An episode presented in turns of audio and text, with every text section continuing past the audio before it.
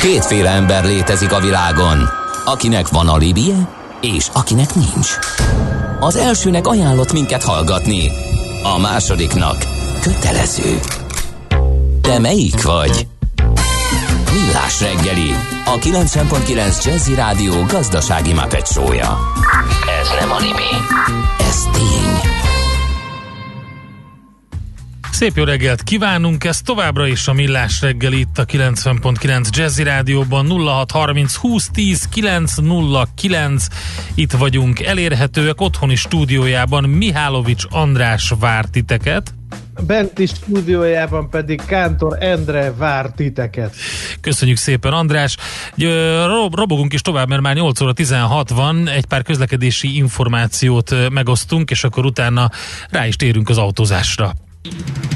Budapest legfrissebb közlekedési hírei, itt a 90.9 jazz Na hát mondtam, hogy nem nagyon volt baleset, a Pongrác úton azóta volt egy baleset, ezt a BKK infon lehetett látni, illetve most már sáv lezárás van a Margit körúton is. Egy műszaki hibás jármű foglalja el a Margit körúton a Szélkálmán tér felé a Török utca elől a középső sávot.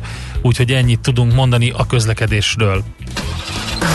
A műszer neked egy fal, a sebesség egy váltó, a garázs egy szentély. Zavar, ha valaki elbetűvel mondja a rükvercet. Mindent akarsz tudni az autóvilágából? Akkor neked való a millás reggeli autós rovata. Futómű. Autóipari hírek, eladások, új modellek, autós élet. Kressz. Na hát itt van velünk otthoni stúdiójában Várkonyi Gábor autós szakértőnk is. Szevasz, jó reggelt! Jó reggelt, sziasztok! Apám, Csodálatos. hát neked penge éles hangod van, még jobban tolod, mint én, hát gratulálok. Hát nézd már, meg nekem is ide szereltetett a kántor mindenféle, de hát vaj mi keveset ér. Na mindegy, hát aki profi, az ebbe is profi, igen. Na, köszöntünk itt a virtuális stúdiónkban. Figyelj, hát kezdjük, mert nagyon sok témánk van. Én azt hittem, hogy Fiat Chrysler PSA fúzió ügyben minden el van boronálva, aztán megy a maga útján a dolog. Hát azért sejthető volt, hogy egy, egy ilyen hatalmas uh, iparágat megrázó sok kapcsán azért valaki majd megpróbál valamit újra tárgyalni, de hát nem is egészen pontosan erről van szó, ugyanis a felek azért egymással megegyeztek, abból nem akarnak uh, visszahúzódni, ami az eredeti megállapodás, csak az eredeti megállapodás tartalmaz egy olyan uh, kitételt, vagy egy olyan uh, dolgot, amit jelenleg politikailag elég nehéz közvetíteni, hogyha közben a másik kezeddel akarsz valami pénzt kérni az államtól, hogy megsegítsen.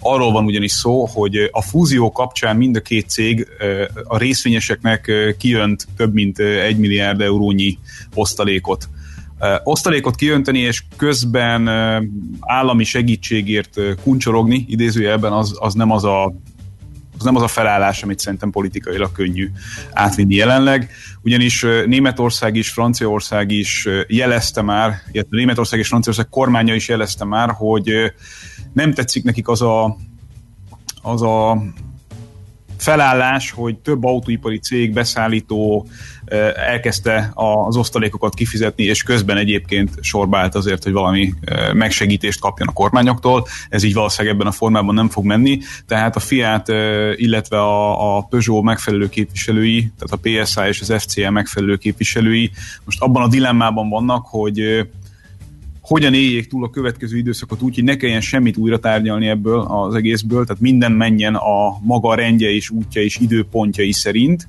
de közben nem maradjanak ki adott esetben egy állami segélyprogramból, mert ez nyilvánvalóan egy, egy versenyhátrányt jelentene nekik. Tehát, hogyha mindenki Gábor, más Gábor, meg... Gábor, melyik állam berzenkedik az osztalékfizetés ellen? Az, amelyik egyébként a, a segítséggel tömné ki a, a, az újonnan létrejövő céget? Tehát a franciák? A franciák és a németek, de alapvetően nem a, a PSA FCA kapcsán, hanem, hanem a jelenség kapcsán, ami tapasztalható az autóiparban. Tehát az, hogy mondjuk a, a Volkswagen is, meg, meg mit, a Porsche is, meg mindenki elkezdte szépen kijönteni a, a megfelelő uh, pénzeket, ez már már akkor tetemre hívta a, a politikai hozzászólókat, amikor, amikor ez még csak elkezdődött, előrevetítve azt, hogyha ez így marad, akkor, akkor nehéz lesz eladni az embereknek azt, hogy egyébként közben meg adófizetői pénzzel segítsék ki az autóipar képviselőit, és ebbe a keresztűzbe kvázi véletlenül szalad bele ez a sztori, amiről most itt beszélünk, tehát az, hogy a két cég egyébként egyesülne egymással. És hát valóban tényleg nehéz lenne ezt, ezt elmagyarázni. Az egy nagyon jó kérdés, hogy európai politika EU szinten mikor ad egy konkrét direktívát arra, hogy, hogy hogyan kívánják, vagy megkívánják-e egyáltalán segíteni, vagy akarnak-e valamit könnyíteni, tehát hogy tesznek-e bármilyen lépést abba, irány, abba az irányba, hogy az autógyártók kapjanak valamilyen segítséget, vagy a piac kapjon egy olyan nem tudom, indító ösztönzőt, hogy, hogy újra helyen, helyreálljon a rend, vagy egész egyszerűen hagyják az egészet úgy, ahogy eddig. Én erre nagyon pici esélyt látok, tehát nagyon nehezen tudom elképzelni azt, hogy mondjuk az Egyesült Államokban, vagy, vagy Ázsiában, vagy bárhol látunk majd valamilyen vásárlást ösztönző politikai oldalról, költségvetési oldalról az autóiparba öntött pénzeket jelentő, túlélést elősegítő segítséget, Európában meg azt mondjuk, hogy akkor minden marad így, ahogy eddig. Uh-huh. Miközben egyébként Európában azért nagyon csúnya számokat látunk, szóval azt is tegyük hozzá, hogy... Igen, erre kell egyébként ez a segélyösszeg, amiről beszélgetünk, vagy, vagy ez amúgy is kellene, hogyha a világon semmi nem történt volna így vírusügyben? Akkor nem kellene semmi. Tehát akkor senki nem várna el semmit. Ez, ez abszolút ennek a mínusz 70-80 százalékos hirtelen soknak, illetve a több hetes leállásoknak köszönhető, illetve annak, hogy ez mennyi pénzt éget el az autóiparban. Semmi Nem, most úgy kérdezem, hogy a, a Fiat Chrysler PSA konglomerátum piacilag életképes? Tehát azt nem kellett egy, volna egy kicsit meglökni? Nem, nem, meg hát ilyet nem is tehet, ugye, se az Európai Unió, se más ez mélységes hát azért a franci... Én ezt értem, de a franciáknál azért volt precedens az ellenkezőjére. Azt valahogy kilobbizták az Európai Uniónál is, nem is olyan régen ráadásul. Erre azért maliciózus módon lehet, hogy azt mondanám, hogy amit lehet a franciáknak, azt nem lehet a magyaroknak a maléval. Ne viccelj már! Közben érkezett egy nagyon jó üzenet neked. Uram, ebben az autóban majd úgy érzi magát, mint otthon akkor inkább mutasson valami más márkát. Írja a kedves hallgató, hogy lehet, hogy, és ezzel kapcsolatosan az, hogy hány használt autó vár gazdára. Szerintünk jelentős túltermelés van, nem kell őket támogatni, írja az egyik kedves hallgató. Hát akkor emlékeztetnék mindenkit még egyszer arra, hogy közel 14 millió munkavállaló van az európai autóiparban, és mindenki mást is támogatni fognak. Tehát az Egyesült Államokban és Kínában is lesznek megfelelő programok erre szerintem arról kellene inkább valami fajta értelmes társadalmi vitát folytatni, hogy ezt a támogatást ezt milyen formában szeretnénk, mert mondhatjuk azt is, hogy nem támogatjuk őket, és akkor támogatunk 14 millió munkanélkülit, hogy az egyik végletet mondjam, meg mondhatjuk azt is, hogy itt az alkalom, meg a helyzet, meg a lehetőség arra, hogy gyorsítsuk például az autóiparnak a, a, vagy az autóparknak a zöldebbé válását. És igazából ugye ez itt a, a, a nagy kérdés, hogy vagy a CO2 kibocsátással kapcsolatos szigorú feltételeket kellene mondjuk egy évvel elhalasztani, ez az egyik lehetőség, semmelyik mellett nem fogok érvelni, csak elmondom, hogy körülbelül mi a helyzet. Tehát vagy ezt dobták be egyesek, vagy azt, hogy maradjon minden a régiben a szigorúság, tehát a CO2 kibocsátás szempontjából, ugyanakkor kössék a, az állami ösztönzőket, vagy, a, vagy a, az adókedvezményeket, vagy bármit, amit az autóvásárlás kapcsán az európai állampolgárok igénybe vehetnének, ahhoz, hogy zöldebb, tehát plug-in hibrid, vagy teljesen elektromos autót, vagy adott esetben alacsony CO2 kibocsátású első égési motoros autót vásároljanak az emberek, különben az egésznek ugye nem sok értelme van. Uh-huh. Nagyon szép csendben átteveztünk talán a következő témára, ez meg a roncsautó prémium. Ez is lehet egy mentőöv, nem? Hát ez volt ugye 2009-ben a nagy Ezért mentőöv. Értem, igen gyakorlatilag minden uh, nyugat-európai országban volt valami hasonlatos program, ugye a németeknél volt a legnagyobb darabszám szerint, de az olaszoknál és a franciáknál is, meg még a briteknél is uh, voltak ilyen jellegű nagyon komoly beavatkozások a normális piaci logika ellenében oly annyira, hogy például a 2009-es évben a teljes német új autó eladásnak közel a fele az roncsautó prémiumos autókon keresztül lett értékesítve, tehát majdnem 1,6 millió autó vásárlásához járult hozzá az állam, ami akkor azért kisegítette az autóipart. Hangsúlyozom egyébként, hogy nem, az autó, nem a német autóipart, mert akik mondjuk akkor tudtak autót vásárolni maguknak, azok jellemzően pont azok a, a vásárlók voltak, nagy részt azok a vásárlók voltak, akik egyébként nem feltétlenül vásároltak volna új autót, és inkább az olcsó importautókat vásárolták meg Németországban is. Tehát az, az világosan látszott, hogy, hogy a, az olaszoknak, meg a franciáknak, meg a koreaiaknak az olcsóbb modelljeit, a belépő modelljeit vásárolták nagy részt ebből az állami pénzből, de ebből egyébként nem volt Németországban feszülés, mert alapvetően örültek annak, hogy, hogy valamilyen szinten vissza tértek a normális kerékvágásba, ez tartott nagyjából egy évig, és akkor 2010-ben már viszonylag stabilan ment tovább az élet, és azt gondolná az ember, hogy 10 év elteltével, vagy 11 év elteltével azért gyökeresen nem változik az emberek hozzáállása ehhez a kérdéshez, ez az akkor egy nagy támogatással végigvitt program volt. Ehhez képest egy kb. 17 ezer főn alapuló közvélemény 17 ezer fő megkérdezésén alapuló közvéleményi kutatás volt közzétéve nemrégiben a Handelsblattban, ami számomra meglepő módon azt a azt az eredményt hozta, hogy függetlenül mindenféle paramétertől, tehát attól, hogy valaki városi attól, hogy valaki idős, vagy öreg, vagy fiatal, vagy képzett, vagy kevésbé képzett, vagy nem tudom, társadalom felső rétege anyagilag, vagy éppen a legalsó rétege, tehát teljesen végig keresztül az egész német társadalmon az volt a konklúzió, hogy gyakorlatilag a, a megkérdezetteknek maximum a negyede támogatja azt, hogy az állam ilyen jellegű segítséget nyújtson a vásárláskor. Körülbelül 15% nem tudott erre választ adni, és a, a maradék pedig nagyon vagy kicsit, de ellenezte azt, hogy egy újabb roncsautó prémiumos programot indítson a német állam. Tehát az biztos, hogy abban a kvázi egyszerű formában, ahogy ezt tíz évvel ezelőtt végigvitték, hogy vehet az ember, amit akar, kap hozzá pénzt, amennyiben bead egy régi szennyező autót, és azt igazoltan ugye roncsá is teszik. Ugye ez volt a lényege a dolognak, hogy nem csak úgy kaptál valami pénzt, hanem be kellett vinned a saját autódat, ami öreg autó volt, és szennyező autó volt, és hogyha igazoltan ehelyett egy újat vettél, akkor kaptál hozzá egyébként viszonylag sok pénzt.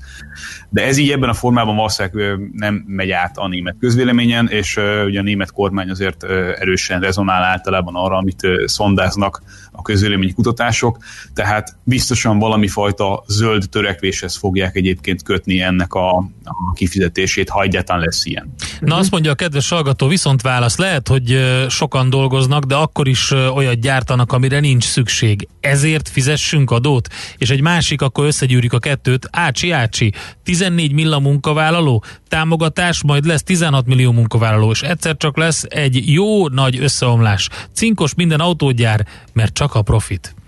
Na de várjál, itt meg a Facebook oldalunkról is egy hozzászólás. Szerintem ami most történik, az nem más, mint a fenntarthatatlan autóipari modell összedőlése. Lehet, hogy inkább ki kellene találni valami működőképeset. Nagyon szeretem ezeket a hozzászólásokat, csak azért... Azt... Ne unatkozz otthon, ezért van, tudod? Tegyük már azért egy kicsit rendbe a dolgokat. Tehát azért az autóipar az nem egy olyan dolog, hogy akkor azt egyik napról a másikra ki tudják mozogni, hogy, hogy megáll mondjuk 6-7-8 hétre a, a gyártás.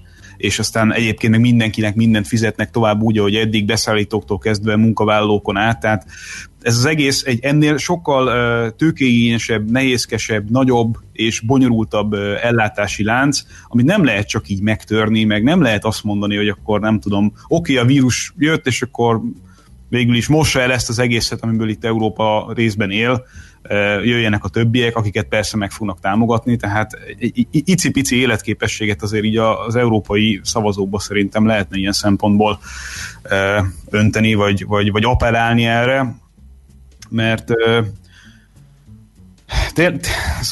ez nem egy, nem egy gumikesztyű vagy egy állarc, amit egyszer csak elkezdünk gyártani, és áll egy darab alkatrészből. Tehát ez egy borzasztó komplex iparág, és az, hogy túltermelés van, vagy hogy nem fenntartható, hát egészen addig, amíg egyébként a vírus nem ütött be, köszönik szépen, azért viszonylag jól megvoltak az autógyártók, tehát mondjuk egy olyan autógyártó, mint, mint a Peugeot, képes volt 8%-os ebidával dolgozni, én nem látom, hogy ebben mi a nem fenntartható, valaki mesélje el nekem.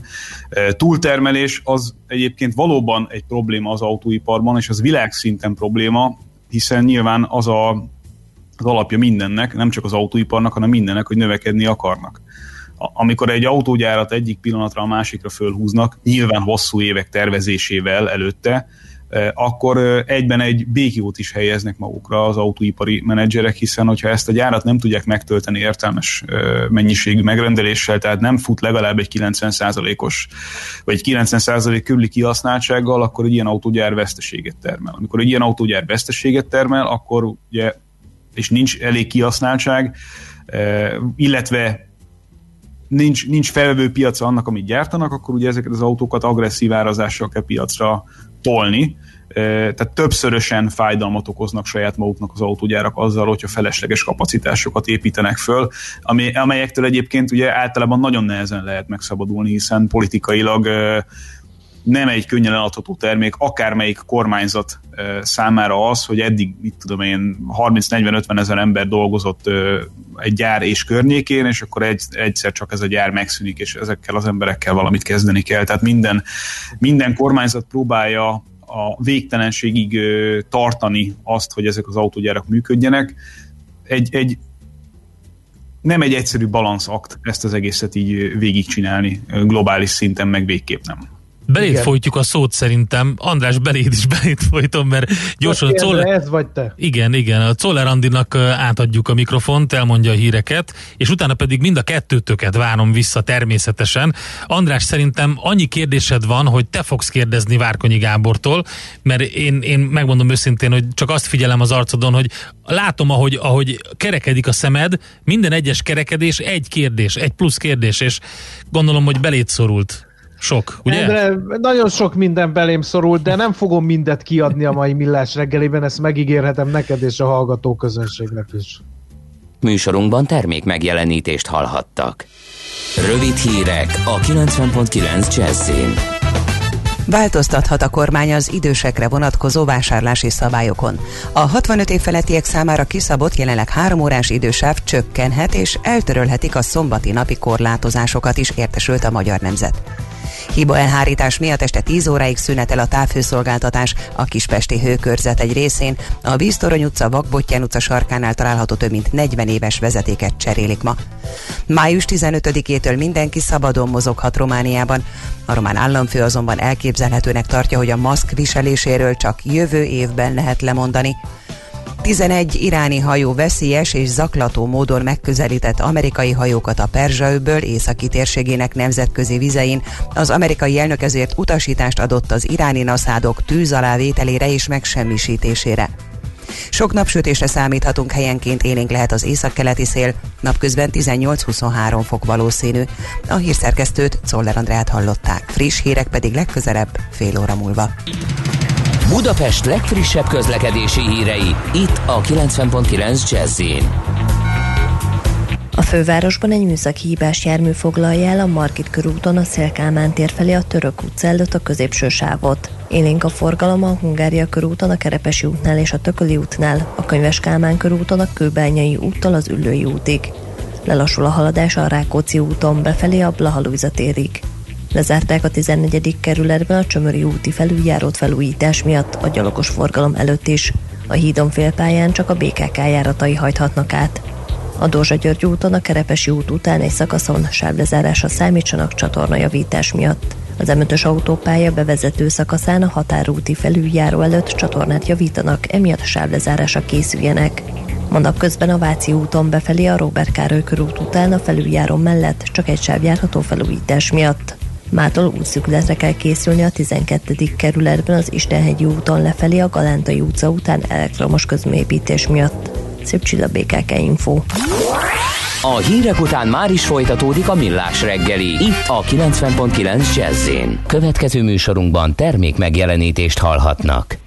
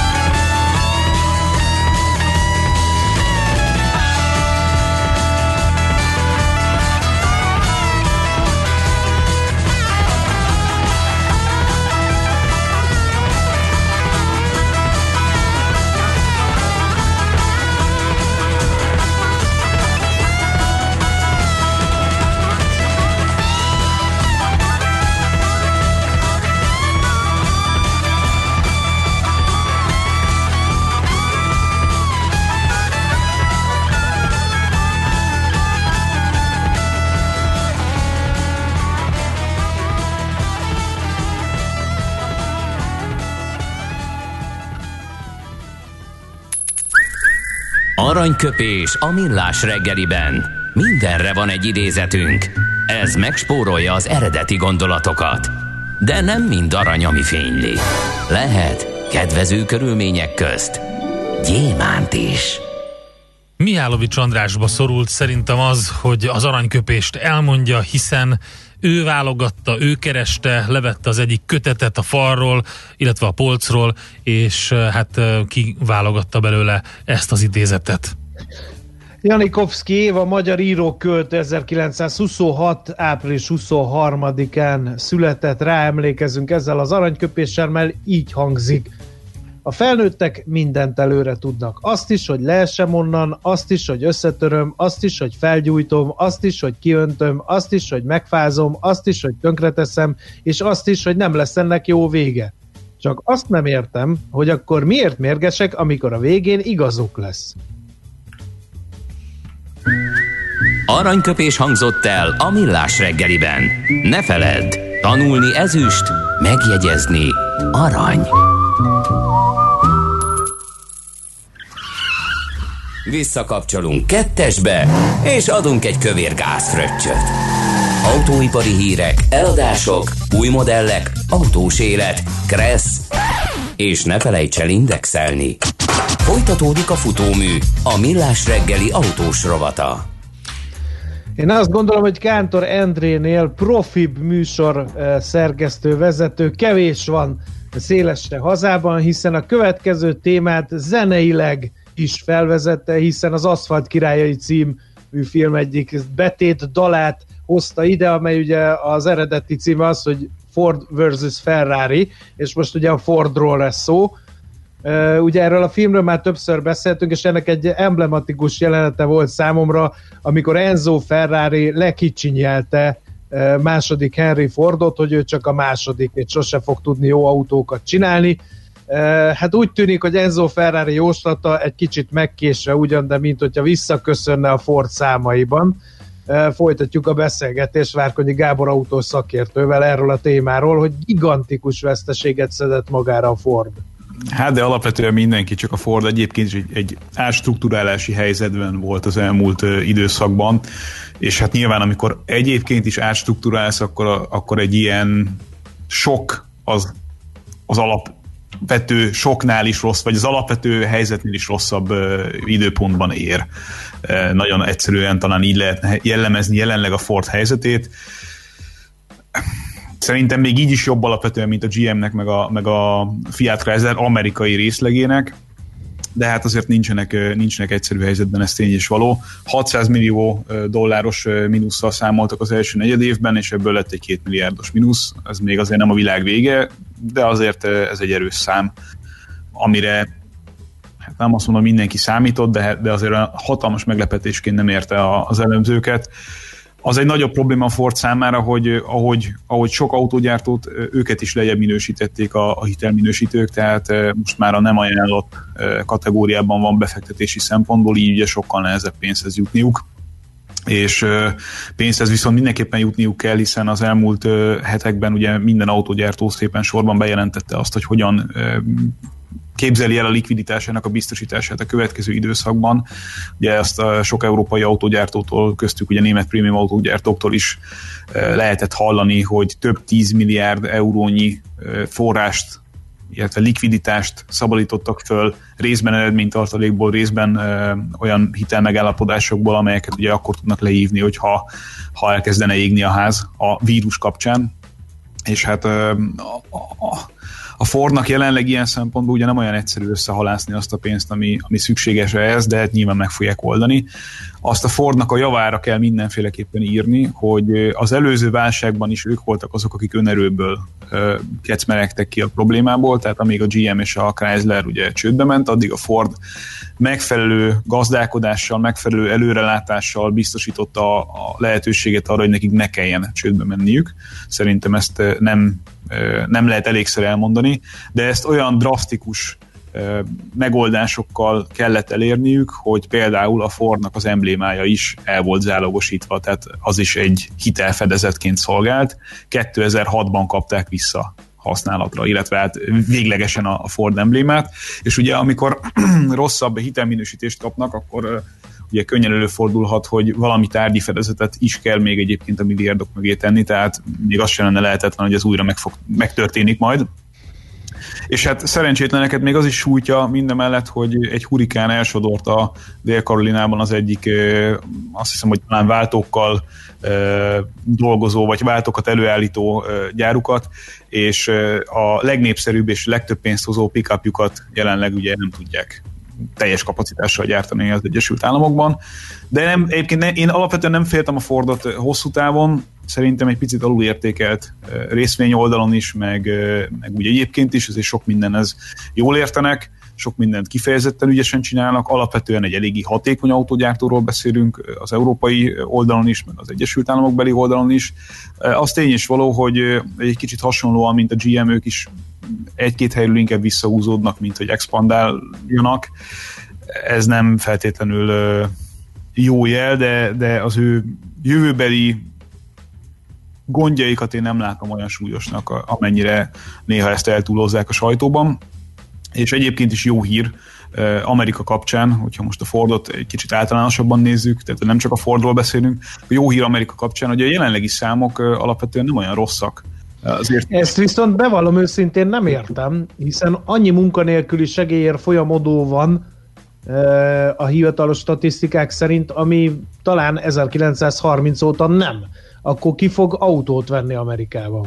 Hát autót venni ugye kénytelen bárki, aki dolgozni akar, aki meg munkanélkül, ez nyilván nem most fog autót venni, ez tény és való, de ennek ellenére valahogyan azt ö, lehet látni, hogy ilyen 50%-kal zsugorodott csak a koronavírus kitörése óta és elszabadulása óta a, az autópiac Amerikában, ami számomra is meglepő. Tehát ahhoz képest, hogy ugye Kínában mínusz 80 meg mínusz 90 százalékokat láttunk, aztán egy nagyon gyors visszaugrást, azért ezt is érdemes elmondani.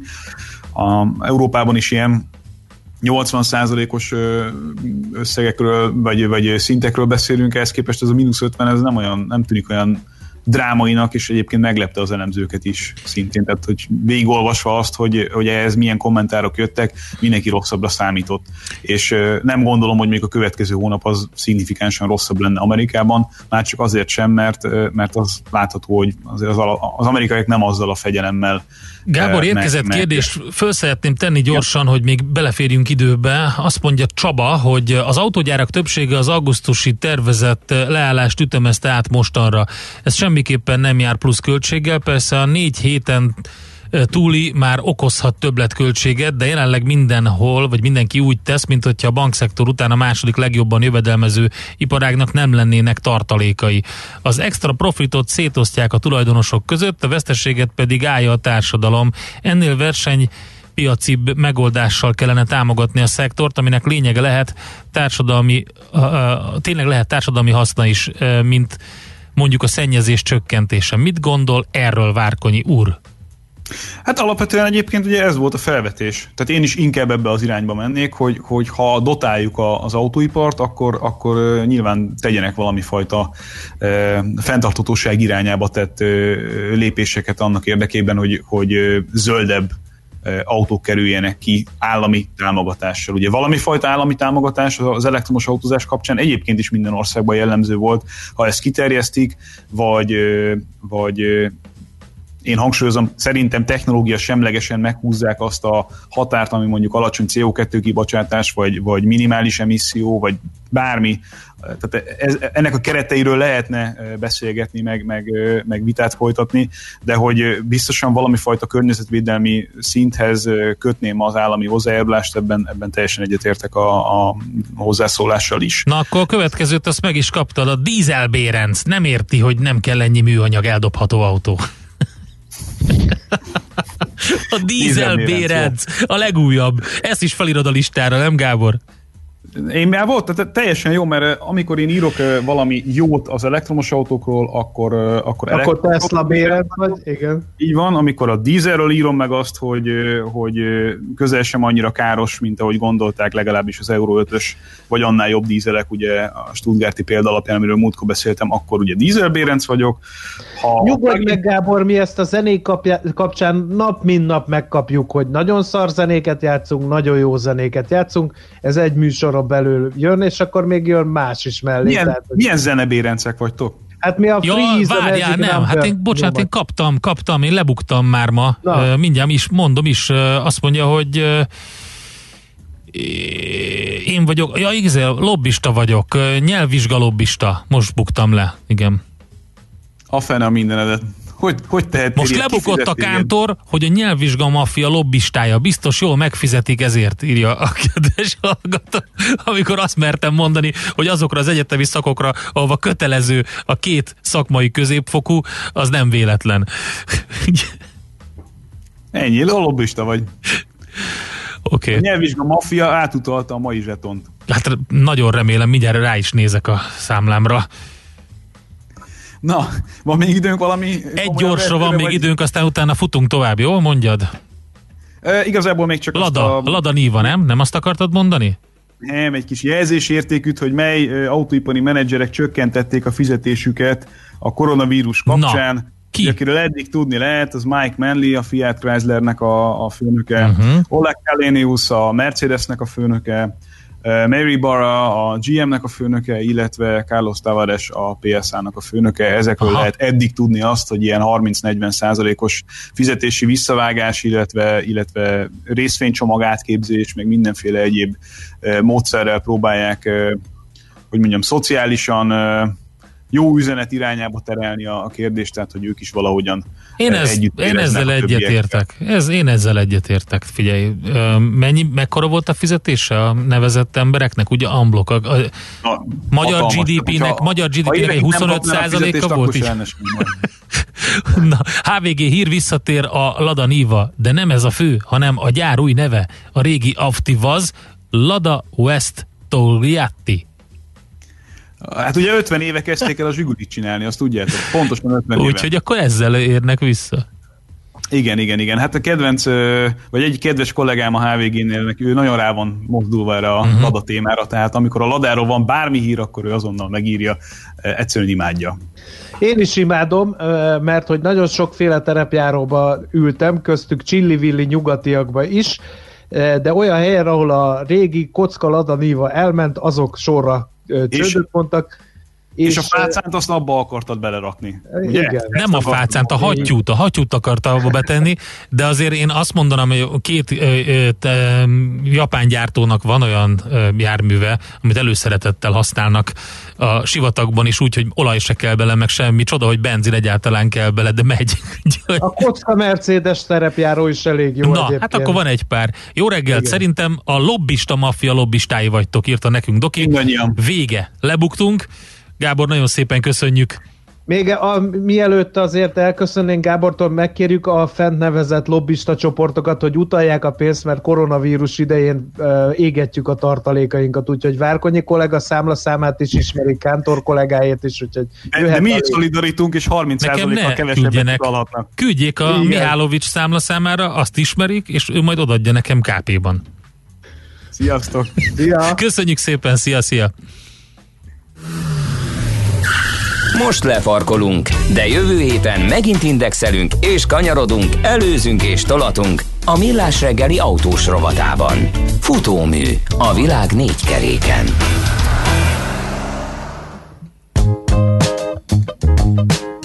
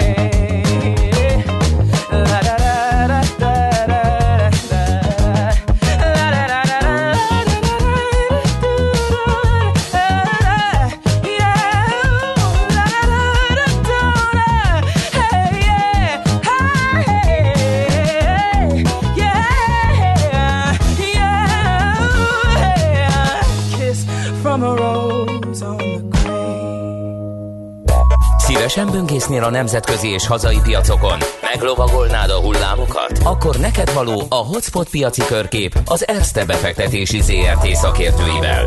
Gyors jelentések, gazdasági mutatók, események. Nálunk mindent megtalálsz szakértőink tolmácsolásában. Ha azonnali és releváns információra van szükséged, csatlakozz piaci hotspotunkhoz. Jelszó Profit nagy P-vel. Barát Tibor vezető üzletkötő a vonalban. Szervusz Tibor, jó reggelt! Jó reggelt kívánok, szervusztok! Na mi a helyzet, mit hoztál nekünk ma? Na, hát azt gondolom, hogy ebben a szép tavaszi időben egy kicsit autózzunk ki, használjuk itt a, a lehetőséget a, a piac áttekintésére, meg hát a karanténnek a megtörésére. E, hát először is ugye a Daimler részéről jött egy ilyen előrehozott gyors jelentés, e, amit egyébként csak ugye jövő hétre vártunk. Hát itt, itt elég meglepő módon az első negyed, ugye hát az első negyed év eredményről beszélünk, de elég meglepő módon már a tisztított eredmény már 80%-kal az első negyed évben is esett. Itt mindössze egy 719 milliós eredményt értek el a 2,3-as mondjuk egy évvel ezelőttihez képest. És hát ugye eredmény várakozásokat is ugye közölt a cég, ezt majd mindjárt ugye említeném is hát ugye nem meglepő módon ugye azt mondta, hogy sem az értékesítésben, sem a bevételben, sem az ebitában nem fogják tudni ugye a, a tavalyi évet e, hozni. Viszont a jövőt illetően, e, ahogy fogalmaztak, hogy e, hát a jelenlegi körülmények között a meghozott intézkedések hatására, tehát olyan készpénz e, e, tartalékokkal rendelkeznek, illetve olyan új pénzügyi eszközöket biztosítottak maguk számára, ugye itt hitel keretet, amelyben bizakodnak, hogy a krízis alatt, illetve a krízis után jó pozícióból jönnek ki. Egyébként magát az eredményt az ugye jövő hét, hét, jövő hét szerdára hozta volna ki a, a Daimler. Hát úgy néz ki, hogy most ugye itt a kevesebb számot hamarabb is ugye össze lehetett adni. Ennek mondjuk egy nagy árfolyam hatására egyébként nem számítok, tehát ugye a papír eddig is ugye eléggé le volt verve, tehát ez a 28 euró alatti szinthez képest további esély szerintem ettől nem lesz. Ennél jobbat produkálta a Renault, aki szintén megjelentette az első negyedévi eredményét. Itt mindössze egy 19,2%-os, tehát egy 20%-os visszaesés volt az árbevételben.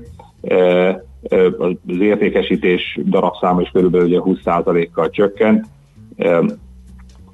és hát ugye azt mondta, hogy jelenleg új prognózist erre az évre nem tudnak adni. Ugye a régit azt március végén törölték, és hát ez még annyira bizonytalan a helyzet, hogy hát ezt még nem tudják megfogalmazni, hogy az idei évre mi várható.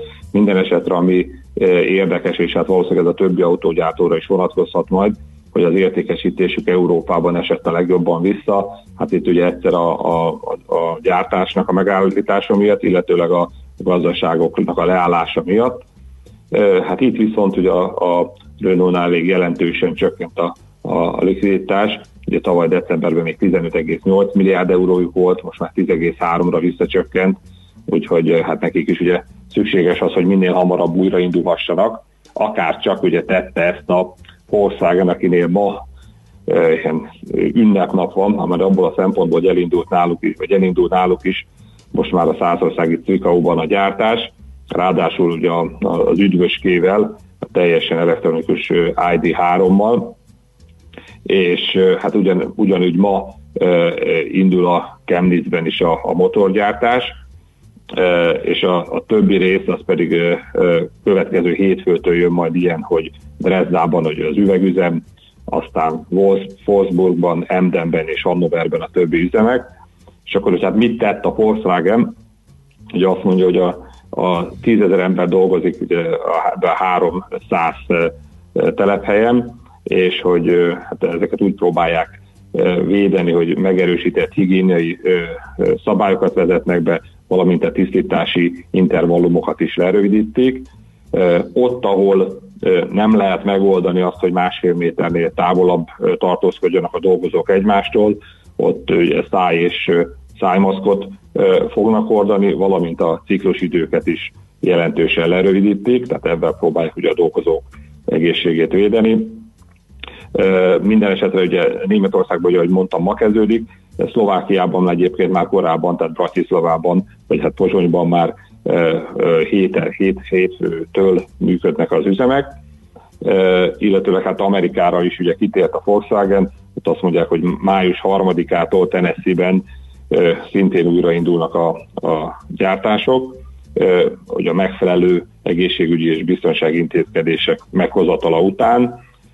Itt egyébként összességében 3800 dolgozóról van szó, akik március 21-e óta ugye nem dolgoznak. Itt ezeknek egyébként a nagy részét a Volkswagen fizetetlen kényszer szabadságra küldte korábban, és hát ugye ők jönnek most vissza dolgozni. És akkor hát még egy ilyen remény teli hír, itt a, a Wirecard részéről is volt egy nyilatkozat, ugye a KPMG-s vizsgálattal kapcsolatban, ugye most már másodszor tol, tolódott el a határidő, az elmondásuk, tehát hogy a, vizsgálat eredményének a határideje, ugye elmondások szerint a, ugye ebbe közrejátszott ez a koronavírusos szituáció is, hogy kevesebbet lehetett utazni, meg vizsgálódni, viszont ugye 22-ére kellett volna, hogy kihozzák, ezzel szemben jövő hétre 27-ére fogják ezt megjelentetni, viszont annyit mondott a, a cég, hogy releváns, tehát az eddigi vizsgálatok alapján releváns hiányosságokat nem tártak föl, ami alapján a 16-os, 17-es vagy a 18-as mérlegeket meg kellene változtatni, valamint ugye itt a, a Financial Times cikkekben szereplő, hogy harmadik fél által elkövetett szabálytalanságok. Ugye ez azt jelenti, hogy vannak olyan országok, ahol a, a Wirecardnak nincs még, vagy nincs, vagy még, vagy még nincs licensze, és ott ugye egy külső partner végzi az ő tevékenységét, hogy ezeknél sincs olyan, ami, ami jelentős megállapítás lenne, ugye, a, illetve hát a, a, szintén a Financial Times cikkben ugye szerepelt, ugye, hogy India, illetve Szingapur, hát ezeket már korábban mondta a, a, a, Wirecard, hogy ott eleve nem volt korábbi hiba. Hát minden esetre a, a jövő hét, hétfői nyilatkozata kapcsolatban azt mondta Markus Braun, ugye ő a vezérigazgató, meg a legnagyobb tulajdonos is ugye 7%-kal, hogy ahogy ez megjelenik, azonnal közé teszik, eh, valamint hát említették azt, hogy azért Németországban tovább zajlanak a vizsgálatok, ugye ez mint a, a pénzügyi felügyelet a BaFin részéről, valamint a Müncheni ügyészség részéről, viszont itt nem a Wirecard ellen, hanem abból indulnak ki a hatóságok, hogy itt egy célzott manipulációról van szó, tehát ugye megtámadták a Wirecardot, és ugye ugye üres eladásokkal az árfolyam esésére játszva, ugye rossz hírt keltve ugye nyereség realizálása céljából. Hát ezek a vizsgálatok még tartanak, valamint hát ugye korábban a, a tulajdonosok is, a részvényesek is ugye azt kommunikálták ugye a menedzsment felé, hogy hát nem túl jó a kommunikáció, illetve nem elég átlátható a cég, hát erre is ugye már lép, tettek lépéseket, illetve további lépéseket fognak tenni a cég szempontjából, hogy ez az átláthatóság tovább növekedjék. Hát erre egyébként egy elég komoly ö, ö, ö, reakció van már a részvényárban, tehát egy jó 4%-os emelkedés. Hát ugye ez a fizetési szolgáltatások terület, ez, ez talán azt gondolom, hogy az egyik legkevésbé érintett, vagy, vagy lehet, hogy még inkább egy picit pozitívan érintett a, a koronavírusok kapcsán, ugye ezek az online fizetési szolgáltatások, tehát ebből a szempontból a Wirecard ugye egy, egy nyertese lehet ennek a mostani helyzetnek, főleg így, hogyha tényleg jövő héten tisztázódna a helyzet. Igen, igen. Oké, figyeljük akkor ezeket is. Köszönjük szépen az összefoglalót, Tibor. Jó munkát nektek, szép napot! Köszönöm szépen, nektek és sziasztok! Barát Tibor vezető üzletkötővel beszéltünk Daimler, Renault, Volkswagen és a Wirecard volt soron. Hotspot piaci körkép hangzott el az ESZTE befektetési ZRT szakértőivel. Ha azonnali és releváns információra van szükséged, csatlakozz piaci hotspotunkhoz. Jelszó Profit nagy P-vel.